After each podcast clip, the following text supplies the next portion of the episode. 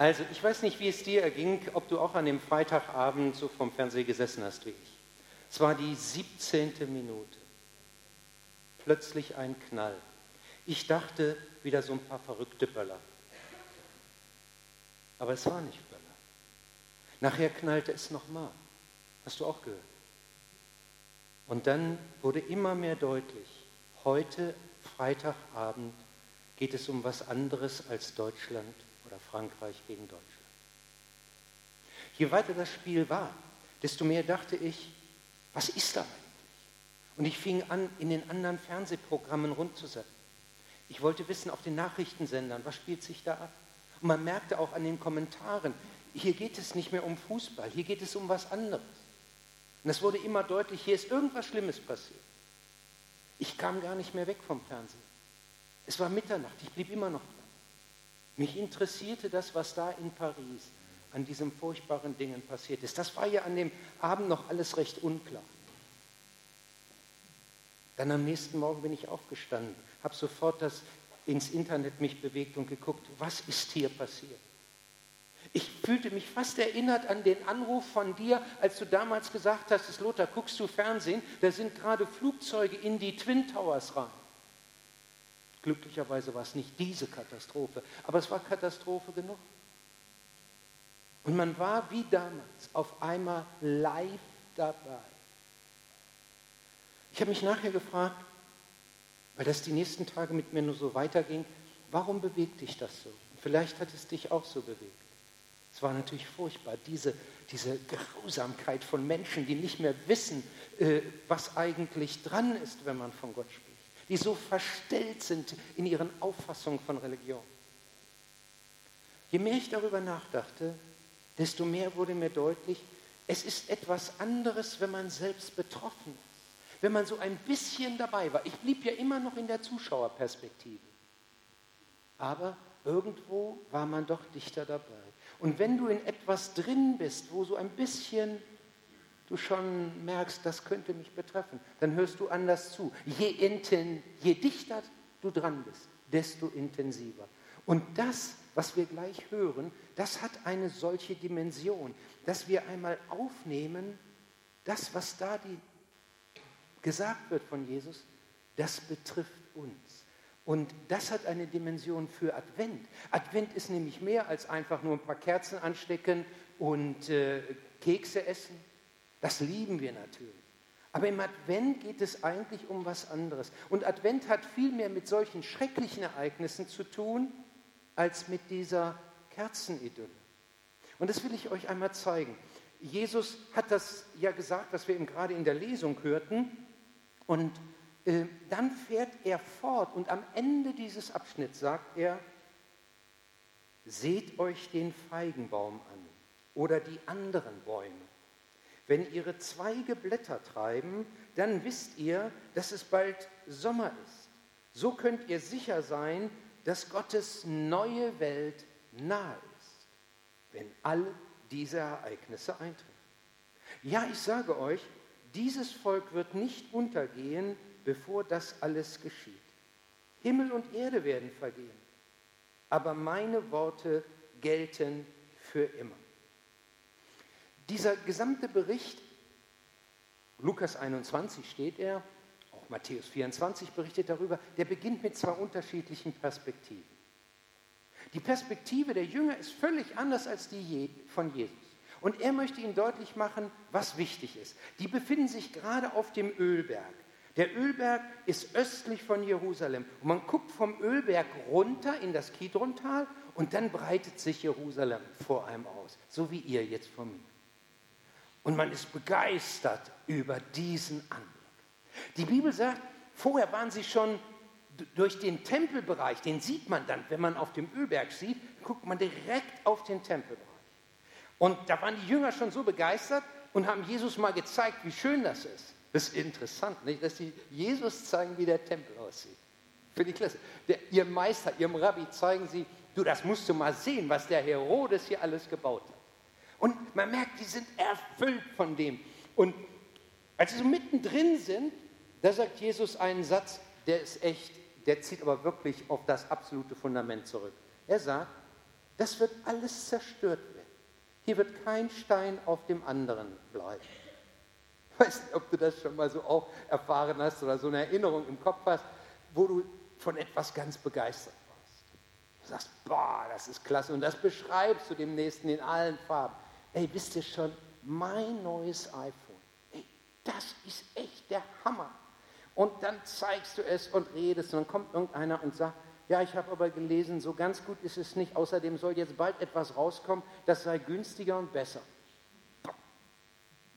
Das ist wie wenn einer dir den Saft abdreht hier, ne?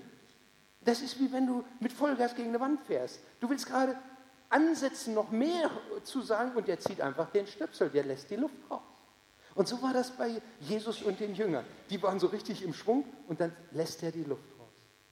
Und sagt, wird alles zerstört. Da konnten die Jünger zunächst gar nichts mehr sagen. Dann gehen die erstmal durchs Kidrontal oben auf den Ölberg und oben auf dem Ölberg, als sie dann wieder den Tempelbezirk sehen, da kommt ihnen die Sprache zurück. Und sie sagen, Meister, wann wird denn das alles passieren? Und ist das das Ende der Welt und das Zeichen deines Kommens? Und dann setzt Jesus zu einer Rede an, die es in sich hat. Wir haben gerade davon Teile gehört. Er sagt, vorher passiert Folgendes. Die Völker und Königreiche der Erde werden Kriege gegeneinander führen. In vielen Teilen der Welt wird es Hungersnöte, Seuchen und Erdbeben geben. Das ist aber erst der Anfang. Ihr werdet gefoltert, getötet und in der ganzen Welt gehasst werden, weil ihr zu mir gehört. Ihr Lieben, das sind keine Aussichten, wo man sagt, oh, die begeistern mich. Und dann sagt er auch, dass das ein schwerer Kampf ist. Manche werden sich vom Glauben abwenden, einander verraten und hassen. Und Jesus führt dann in vielen Punkten weiter aus, was geschehen wird. Und das ist echt bedrückend. Und man merkt, wenn man sich mit den Dingen, die jetzt im Moment so passieren, beschäftigt, da gibt es eine ziemliche Nähe zu dem, was gerade in dieser Welt passiert. Wenn man in den vorderen Orient guckt, wo Menschen, Christen gefoltert und getötet werden durch den islamischen Staat. Aber nicht nur da. Der islamische Staat hat sich ja jetzt schon auf weitere Provinzen ausgebreitet. In Nigeria, Boko Haram, in der Sinai-Halbinsel, in anderen Teilen, im Jemen. Überall ist diese äh, fürchterliche, verstellte Mannschaft unterwegs. Aber nicht nur in diesen Ländern. Auch in anderen Ländern werden Christen verfolgt. In diktatorischen Staaten wie Nordkorea, in anderen. Es wurden noch nie so viele Christen verfolgt wie gerade jetzt zu dieser Zeit. Das ist uns nur nicht bewusst, weil es uns so ähm, nicht direkt betrifft, sondern wir anders unterwegs sind. Aber Jesus beschreibt das hier. Als wir die Aktion jetzt durchgeführt haben, Willkommen zu Hause, konnte man ja seine Gebetsanliegen aufschreiben. Und wir haben dafür gebetet. Wir haben die Anliegen alle ernst genommen, was ihr aufgeschrieben habt. Und manche haben nicht nur persönliche Anliegen aufgeschrieben, sie haben aufgeschrieben, was sie von der Welt her bewegt. Und dann standen so Worte drin wie mehr Zusammenhalt in der Welt, ein friedliches Miteinander, dass es keine Anschläge mehr in der Welt gibt, Frieden in der Welt. Dafür sollten wir beten. Und ich kann das gut verstehen. Und so beten wir eigentlich auch immer wieder in den Gottesdiensten, dass die Menschen, die unter solchen Verfolgungen leiden, doch ähm, irgendwo gehalten werden und dass die Verfolger aufhören, dass es aufhört. Aber je mehr man sich mit diesem Text hier von Jesus beschäftigt, dem, was er gesagt hat, wird deutlich, dazu braucht es etwas. Weißt du was? Einen neuen Himmel und eine neue Erde. Wir kämpfen gegen den Krieg. Es macht uns unruhig, wenn solche Dinge immer wieder geschehen. Wenn der eine Staat gegen den anderen Staat aufrüstet. Aber wir müssen zur Kenntnis leider nehmen, dass die Welt immer wieder von Katastrophen durchzogen wird. Hass, Gier führen immer wieder dazu, dass solche furchtbaren Dinge passieren, Völker sich bekriegen. Und ähm, dann merkt man, okay, uns ist das, scheint das noch weiter weg zu sein, aber in anderen Ländern ist das anders. Zum Beispiel folgendes. Da kommen westliche Journalisten nach Syrien. Und dann sagt einer der Ärzte in einem Krankenhaus, ihr seid traurig und seid bestürzt und erschrocken darüber, was in Paris geschehen ist. 100 Leute, die gestorben sind. Wisst ihr, bei uns passiert das jeden Tag. Und da machen die etwas deutlich. Unsere Sicht dieser Welt ist eine andere, weil wir hier in einem relativen Wohlstand leben. Weil wir, und dafür sind wir ja höchst dankbar, hier im Frieden leben dürfen. Aber es gibt in dieser Welt unzählige, die leiden, die unter diesen ganzen Bürger, Un, Bürgerkriegsunruhen leiden oder unter dem, was dort da jetzt geschieht. Und Jesus sagt, damit das endlich aufhört, braucht es etwas anderes. Eine neue Welt, einen neuen Himmel. Wenn ihr seht, dass dieses ganze Leid geschieht, dann wisst, dass Gottes Reich nahe ist, dass es kommt.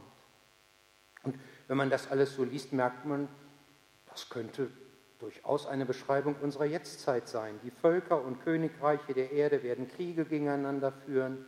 In vielen Teilen der Welt wird es Hungersnöte, Seuchen und Erdbeben geben. Natürlich könnte jetzt jemand sagen, das hat es aber doch immer gegeben. Es hat doch immer irgendwie Krieg gegeben. Im Gegenteil, es gab noch nie so eine lange Friedenszeit in der westlichen Welt wie gerade jetzt.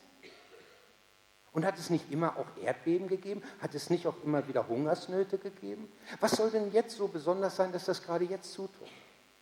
Ich möchte es sagen. Es ist das globale Ausmaß. Das hat sich verändert. Wenn es hier heißt, und die Menschen und die Menschheit ist betroffen, dann ist das eine andere Dimension. Gerade in diesen Tagen, wo wir hier zusammen sind, letzte Woche und jetzt noch weiter, trifft sich in Paris die Weltklimakonferenz. Das, ist, das sind all die Leute, die Entscheidendes als Wissenschaftler, als Politiker zum Klima zu sagen haben, zusammen. Und sie beraten, wie kann man diese Welt noch retten.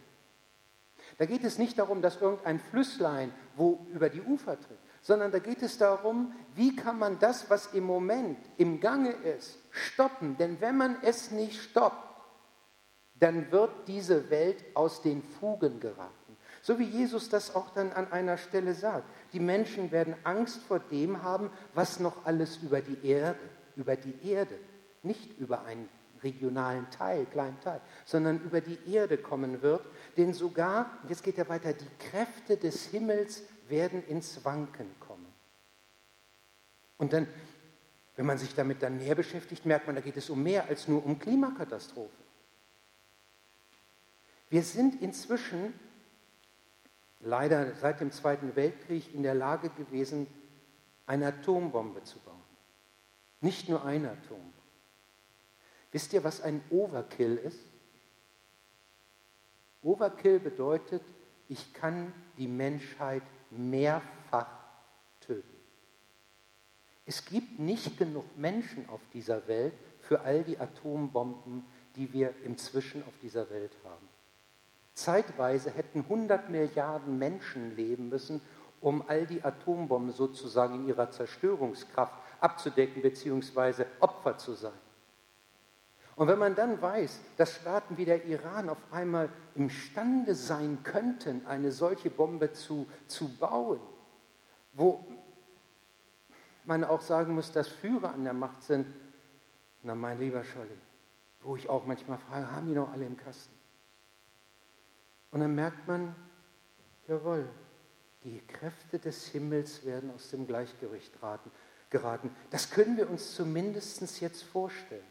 Und Jesus geht dann noch weiter und er sagt ähm, in Vers 24, Jerusalem wird zertreten werden von den Heiden, bis die Zeit der Heiden erfüllt wird. Und damit prophezeit er, Jerusalem wird platt gemacht werden, wird nicht mehr Israels Hauptstadt sein, sondern die Heiden werden dort regieren. Das passierte 40 Jahre nachdem Jesus das hier gesagt hat. Im Jahr 70 hat der römische Kaiser Titus Jerusalem eingenommen und hat die Juden daraus vertrieben. Aber Jesus sagt nicht nur dieses vorher, sondern er sagt noch etwas ganz anderes. Er sagt, und das Volk Israel wird nicht zerstört werden trotzdem. Er sagt, dieses Volk wird nicht untergehen, bevor das alles geschieht. Es war damals gerade Frühling in, Jerusalem, in, in Israel und so eine Stimmung, wie wir bei uns im Mai haben. Dann sieht man, oh, es wird wieder schön, nicht? Die Bäume fangen an, das zarte Grün kommt, die Blätter sind zu sehen, man freut sich über Blumen, die rauskommen. Und da sagt er, guckt euch mal die Bäume an, den Feigenbaum und die anderen. Wenn die Blätter jetzt grün werden, wenn sie ausschlagen, dann wisst ihr, so, jetzt geht es Richtung Sommer. Und genauso hier, wenn der Feigenbaum ausschlägt, sollt ihr wissen, dass Gottes neue Welt nahe ist, wenn alle diese Ereignisse eintreffen. Ich sage euch, dieses Volk wird nicht untergehen, bis das alles geschieht. In meiner Bibel steht hier ein Datum, da habe ich ein Datum daneben geschrieben. Wisst ihr welches? 14. Mai 1948. Das ist die nächste Frage, was hat denn das zu bedeuten? Das ist die Gründung des Staates Israels. Das Volk Israel war fast 1900 Jahre in alle Richtungen zerstreut und hat trotzdem seine Identität als Volk erhalten. Normalerweise sagen wir, dass es etwa fünf Generationen dauert, bis ein Volk, das sich irgendwo in die Welt hinein verstreut hat, noch als Volk empfindet. Sondern es wird assimiliert, es geht woanders auf, wenn es kein eigenes Land, keine nationale Ort mehr hat, wo es sich sammelt. Bei den Juden anders. Die Völker, die damals äh, um äh, Israel herum waren, von denen spricht doch keiner mehr. Wenn wir, wir sprechen dann von russischen Juden, schwedischen Juden, deutschen Juden. Hast du schon mal was gehört von russischen Moabitern oder polnischen äh, Philistern oder was auch immer? Nein. Das Volk der Juden ist zusammengeblieben, nicht nur als nationale Identität, sondern es ist sogar als Staat zusammengeblieben. 14. Mai 1948. Und es gibt so eine Legende, da ähm, fragt Napoleon einen frommen Mann und sagt, äh, soll er mir doch mal einen Gottesbeweis nennen. Und dann sagt der Mann, so ist das überliefert, die Juden. Er weist auf einen hin, der als Jude da ist. Dass das, was Jesus hier sagt, eintrifft, das hat man viele Jahrhunderte nicht geglaubt. Theologen haben gedacht, das kann nicht mehr sein, das ist das wird nicht mehr kommen, der Staat Israel. Dann haben sie es anders ausgelegt, wie wir das ja manchmal machen, wenn wir denken, oh, jetzt wird es schwierig mit der Auslegung, dann finden wir irgendwie einen Ausweg. Die Theologen sind ja immer sehr findig in solchen Sachen. Vielleicht wisst ihr das auch. Also auf jeden Fall war das so. Und Jesus sagt, nein, ihr sollt eins daraus lernen. Wenn das alles geschieht, dann wisst, dass das Reich Gottes nahe ist. Na, wie nahe ist jetzt das Reich Gottes? Auf jeden Fall näher als es noch vor 100, 200 oder 300 Jahren war. Aber wie nah, wie viele Jahre dauert es noch, bis Gottes neuer Himmel und Gottes neue Erde anbricht? Kann ich nicht sagen. Aber eins sieht man, das, was hier beschrieben wird, das erfüllt sich immer mehr. Und es kann sein, nächstes Jahr oder morgen ist es soweit. Was ist soweit? Dass Gottes neues Reich anbricht dass er sagt, jawohl, und jetzt ist Schluss mit diesem Kriegen, mit diesem Schmerz, mit diesem Leid. All das, was bei uns ja nur vorläufig ist. Wenn wir beten, dein Reich komme, dein Wille geschehe. Wenn wir beten, denn dein ist das Reich und die Kraft und die Herrlichkeit in Ewigkeit an, dann sagen wir nichts anderes, als wir haben Sehnsucht, dass dieses Reich jetzt endlich kommt. Wir warten darauf, Herr, dass du etwas Neues schaffst, was endlich diese schlimmen Gesetze in dieser Welt aufhebt. Aber wir warten nicht darauf. Und das ist das Zweite, was genauso zum Advent gehört. Das eine ist die Ausrichtung über den Schrecknissen dieser Welt, die Ausrichtung auf Gottes neues Reich. Das andere ist, dass wir mit seiner Kraft leben. Davon leben wir. Und es gibt eine Stelle im Lukasevangelium, vier Kapitel vorher, und die muss man mit zusammennehmen mit diesem Text, den wir gerade gehört haben. Da wird nämlich Jesus auch gefragt, wann passiert das alles? Wann kommt Gottes Reich? Da fragen ihn allerdings die Pharisäer. Und Jesus sagt, das Reich Gottes kommt nicht so, dass man es an äußeren Anzeichen erkennen kann. Man wird auch nicht sagen, seht, hier ist es, oder es ist dort. Nein, das Reich Gottes ist mitten unter euch. Das haben die Pharisäer gar nicht verstanden. Er unterstreicht ja hier zunächst zwei Dinge. Das Reich Gottes ist nicht zunächst in äußeren Anzeichen zu erkennen. Das hatten sie erwartet, dass der König, so wie das Johannes gerade gesagt hat, sichtbar wird, dass man erwartet, jetzt ist es klar, royal, es ist alles deutlich. Nein, sagt er, so wird es nicht sein. Und das nehme ich auch ein Stück weit auch im Blick auf diejenigen, die uns die Ereignisse dieser Welt, ich sage mal, zu genau auslegen wollen. In den 70er und 80er Jahren gab es eine Bewegung unter den Evangelikalen, unter den Frommen, unter den Leuten, wie wir es sind, und auch hier bei uns, wo wir im Grunde, ich sagte mal, jedes Ereignis versuchten gleich zu deuten. Jetzt ist die EWG da, jetzt ist die EU da. Das ist, wird in der Bibel bei, ich weiß es nicht mehr, Sacharja sowieso aus, äh, schon gesagt. Und dann gibt es Leute, die kennen sich so in der Bibel aus, dass du als Pastor selbst was erstaunt bist und ich wusste gar nicht, dass das da steht. Das sagst du vielleicht nicht gleich, aber du bist schwer beeindruckt. Und, äh, und das, das, wird dann immer spitzfindiger und, und gibt ganze Bücherregale, die man damit füllen kann. Einer dieser Namen hieß Hall Lindsay, der äh, genauso auch hier, ich sag mal, unter uns sehr äh, äh, viel gelesen wurde. Aber mit der Zeit merkten wir all das, was da, was da geschrieben ist, das merkte ich, das erfüllt sich. Es war für mich richtig schwer. Ich konnte diese Texte, Matthäus 24, Lukas 21, gar nicht mehr richtig lesen. Mir war die Freude vergangen, weil ich dachte, oh, das ist doch, wie sollst du das verstehen? Das ist doch alles, was da gesagt wurde, hat sich ja gar nicht so erfüllt. Und ich erinnere mich noch genau an die Predigt, als ich einen neuen Zugang zu diesen Texten gefunden habe. Als jemand deutlich machte hier in dieser Gemeinde, es geht nicht um die Einzelteile, es geht um das Gesamte, es geht um die Struktur, wo es möglich ist. Und auf einmal wurde mir deutlich, jawohl, die Strukturen werden angelegt. Mann, vor 100 Jahren hätte man gesagt, dass etwas gleichzeitig auf der ganzen Erde zu sehen ist, unvorstellbar. Heute ist das Alltag für ein kleines Kind bald. Weißt schon, Internet kannst du überall empfangen. Aber manches ist vor Jahren nicht so vorstellbar gewesen, aber jetzt sind andere Strukturen da. Und wir merken, hier ist etwas, wir wissen nicht, ob das noch 10 Jahre, 100 Jahre oder weiß ich wie lange dauert. Aber Gottes Reich kann sehr schnell kommen. Es ist alles vorbereitet. Und heißt das jetzt, dass wir nun warten, gucken, bis es endlich soweit ist? Nein. Jesus macht ja noch etwas anderes deutlich. Er sagt, das Reich Gottes ist mitten unter euch. Wo denn? Wo denn? Es steht vor euch, sagt er. Ich bin's. Sagt er nicht, aber das meint er. Und das heißt, das Reich Gottes ist etwas, womit sie eigentlich jetzt rechnen dürften, mit dem, mit dem sie hätten umgehen können, von dessen Kraft sie leben dürften. Aber das, das, das ging nicht in ihr Herz, da war so viel anderes davor. Und manchmal ist es bei uns auch so.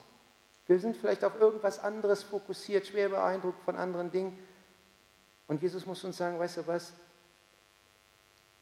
Lass dir eins bewusst machen. Das Reich Gottes, der Anbruch des Reiches Gottes, der ist schon da. Das Vollend, die Vollendung, die kommt, darauf wartest du. Und das ist auch zu Recht so. Aber du kannst heute schon seine Kraft erfahren. Du kannst schon heute mit dem rechnen, dass er dein Leben mit begleitet. Wir beten, Herr, greif ein und wir erleben, dass er eingreift. Wir haben am Freitagabend hier Gebetsabend gehabt. Da beten wir für alle Missionare. Und da wurde auch für Afrika gebetet, für einen Container, der schon lange dort vom Zoll fälschlicherweise festgehalten wird. Und am, Mo am Samstagmorgen kriegen wir eine E-Mail, da steht drin, ihr Lieben, ihr habt gestern Abend dafür gebetet, heute am Samstag ist der Container freigekommen.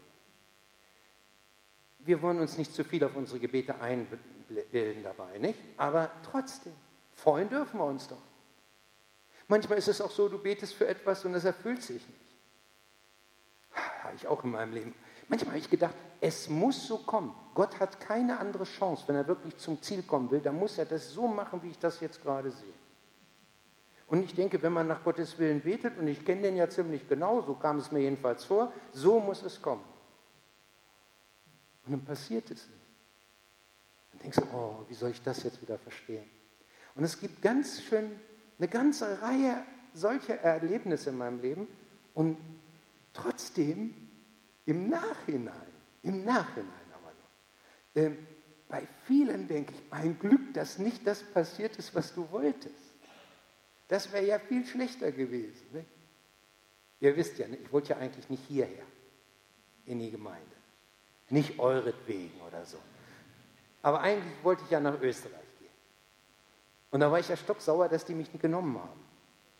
Ich sagte, nö, so einen schrägen Vogel wie Sie wollen wir nicht. Nicht ganz so, aber trotzdem. Und das habe ich nie verstanden. Jochen Müller, dein Vater, hat ja noch gesagt, ich sagte, das macht mir gar nichts aus. Ich sagte, na, warte mal ab. Nach drei Tagen, da kam es mit Wucht. Ich dachte, die wissen ja gar nicht, wen sie verpasst haben. Die wissen ja gar nicht, wen sie verpasst haben. Das war so, wisst ihr, man pumpt sich dann selbst auf, um wieder größer zu werden. Man kriegt, hat ja einen auf den Deckel gekriegt und jetzt pumpt man. Ne? Und dann war ich irgendwie, ja, was soll jetzt werden? Dann haben die gesagt, na, du kannst hier bleiben. In Matthäus, bin ich schon ziemlich lange geblieben. Ähm, also, äh, und das habe ich aber nicht so erst verstanden. Und im Nachhinein, Mann, bin ich froh. Nicht nur, dass ich euch nicht kennengelernt hätte, das ist natürlich mir ganz wichtig. Aber ich habe meine Frau kennengelernt. Das ist mir wichtiger. Ich habe viel erlebt in dieser Gemeinde. Ich kann das mir nicht vorstellen. Jetzt kann ja jemand sagen, na, du weißt ja nicht, was du in Österreich erlebt hättest. Ja, recht. Aber das stört mich nicht. Ich weiß, was ich hier erleben durfte. Versteht ihr das? Und es, ich könnte jetzt ein paar Dinge nennen aus meinem Leben, gewichtige Dinge, wo ich dachte, so und so muss es kommen. Und ich sah nicht, wo ist das Reich Gottes hier? Es war aber mitten unter in, in meiner Nähe. Es war mitten in dem Zusammenhang drin, wo ich es zunächst nicht sah. Und nun möchte ich dir Mut machen, dass du mit dem Reich Gottes rechnest, mit seinem Eingreifen. Auch wenn du es vielleicht beim letzten Mal nicht so entdeckt hast, wie du gerade es erwartet hast. Wenn du morgen gehst du vielleicht in ein Gespräch in der Firma, schwierig. Du weißt nicht, wie das gehen soll. Und dann nimm doch diesen Satz mit. Mitten unter euch. Mitten unter euch. Rechne doch mit der Kraft Gottes, mit seinem Handeln. Er ist da. Er begleitet dich. Es gibt ja Dinge, wo man sagt, oh, da möchte ich lieber nicht hingehen. Dann kannst du immer eins wissen. Wenn es in, den, in, in Gottes Geboten ist, ist, geht er mit dir. Er ist immer bei dir. Er ist mitten unter euch. Er ist mitten da. Ist mir manchmal auch eine eine Hilfe, wenn ich an unsere Gemeinde hier denke. Wir sind ja im Moment an viel Diskussion und wie kann es weitergehen und, und, und. Das Stärkste ist, dass er gesagt hat, ich bin mitten unter euch. Nun sagt jemand, ja, damals war er ja, da stand er ja auch leibhaftig, aber heute, als er sich von seinen Jüngern verabschiedet hat, da sagt er, ich bin jetzt gleich weg, aber ich bin bei euch, auch wenn ihr mich da nicht seht alle Tage bis an der Weltende. Ich bin mitten unter euch. Das ist Kraft. Das gibt mir auch immer wieder dann neuen Mut, weil es Geborgenheit aus äh, ähm, äh, zeigt, deutlich macht. Ich möchte schließen. Adventfeier. Da zünden wir ja die Kerzen an hier, haben wir auch zwei angezündet. Du zündest vielleicht heute auch welche an. Ähm, wir haben früher Kerzen immer an einer bestimmten Stelle gehabt keine Adventskerzen, sondern normale sozusagen und immer Streichholz. Warum? Wenn bei uns früher, als ich Kind war, irgendwo Gewitter war oder was auch immer, dann passiert es so schnell, dass die Sicherung rausflog. Und heute hast du so, da machst du einfach einen Schalter runter oder drückst drauf oder was auch immer, dann läuft das Ding wieder. Unsere Sicherung, da musstest du es erst rausschrauben und dann gucken, welche passt da rein und so weiter. Und das war dann ja im Dunkeln, wenn es abends passierte. Und deswegen hatten wir immer Streichhölzer und Kerze dabei. Wussten wir, da ist das. Und jetzt ging es da wieder runter. Es war bei uns so Richtung Keller, wo die ganzen Sicherungskästen waren. Und dann wurde geguckt, ah, da, da, da ist die Plombe rausgeflogen, musste wieder rein, eine neue reinschrauben. neue Sicherung. Und die Kerze, die gab uns Orientierung. Das, was wir da symbolisieren, das kann uns Orientierung geben. Gottes Reich wird kommen über all diese Schrecknisse dieser Welt. Und noch etwas, wenn du heute vielleicht sitzt und dann scheint die Sonne nachher nicht mehr ganz so hell, du sitzt am Kaffee, du genießt das, der Adventskranz ist angesteckt, beziehungsweise die Kerzen, die Kerzen sind angesteckt und, und dann unterhält man sich. Es gibt, entsteht so eine Stimmung. Worauf guckst du, wenn du in solch einer Situation bist? In den meisten Fällen guckst du in die Kerze rein, in das Licht. Es strahlt so etwas aus. Das empfinde ich, ist das die Geborgenheit, die dieser Satz gibt, diese Kraft, die hier ausgestrahlt wird, wovon man leben kann. Denn das Reich Gottes, das Reich Gottes, das Vollendete kommt noch, aber das, der Anbruch, der ist schon mitten unter euch da. Du kannst schon heute davon leben. Das wollte ich dir zum Advent sagen und jetzt möchte ich noch gerne beten. Herr Jesus Christus, wir danken dir, dass wir Advent feiern dürfen und dass es mehr ist als Gebäck und Kerzenschein. Dass es deine neue Welt ist, auf die wir warten und nach der wir uns auch sehnen. Und wir danken dir, dass es nicht nur ein Warten ist, sondern dass es auch gleichzeitig ein Erleben und Erfahren ist von deiner Kraft, die wir brauchen. Heute, morgen, die vielleicht jemand jetzt ganz besonders braucht. Und ich bitte dich, dass er es erfährt, was hier steht, dass das Reich Gottes mitten unter uns ist und dass wir heute schon deine Kraft, den Anbruch deines Reiches erleben dürfen. Amen.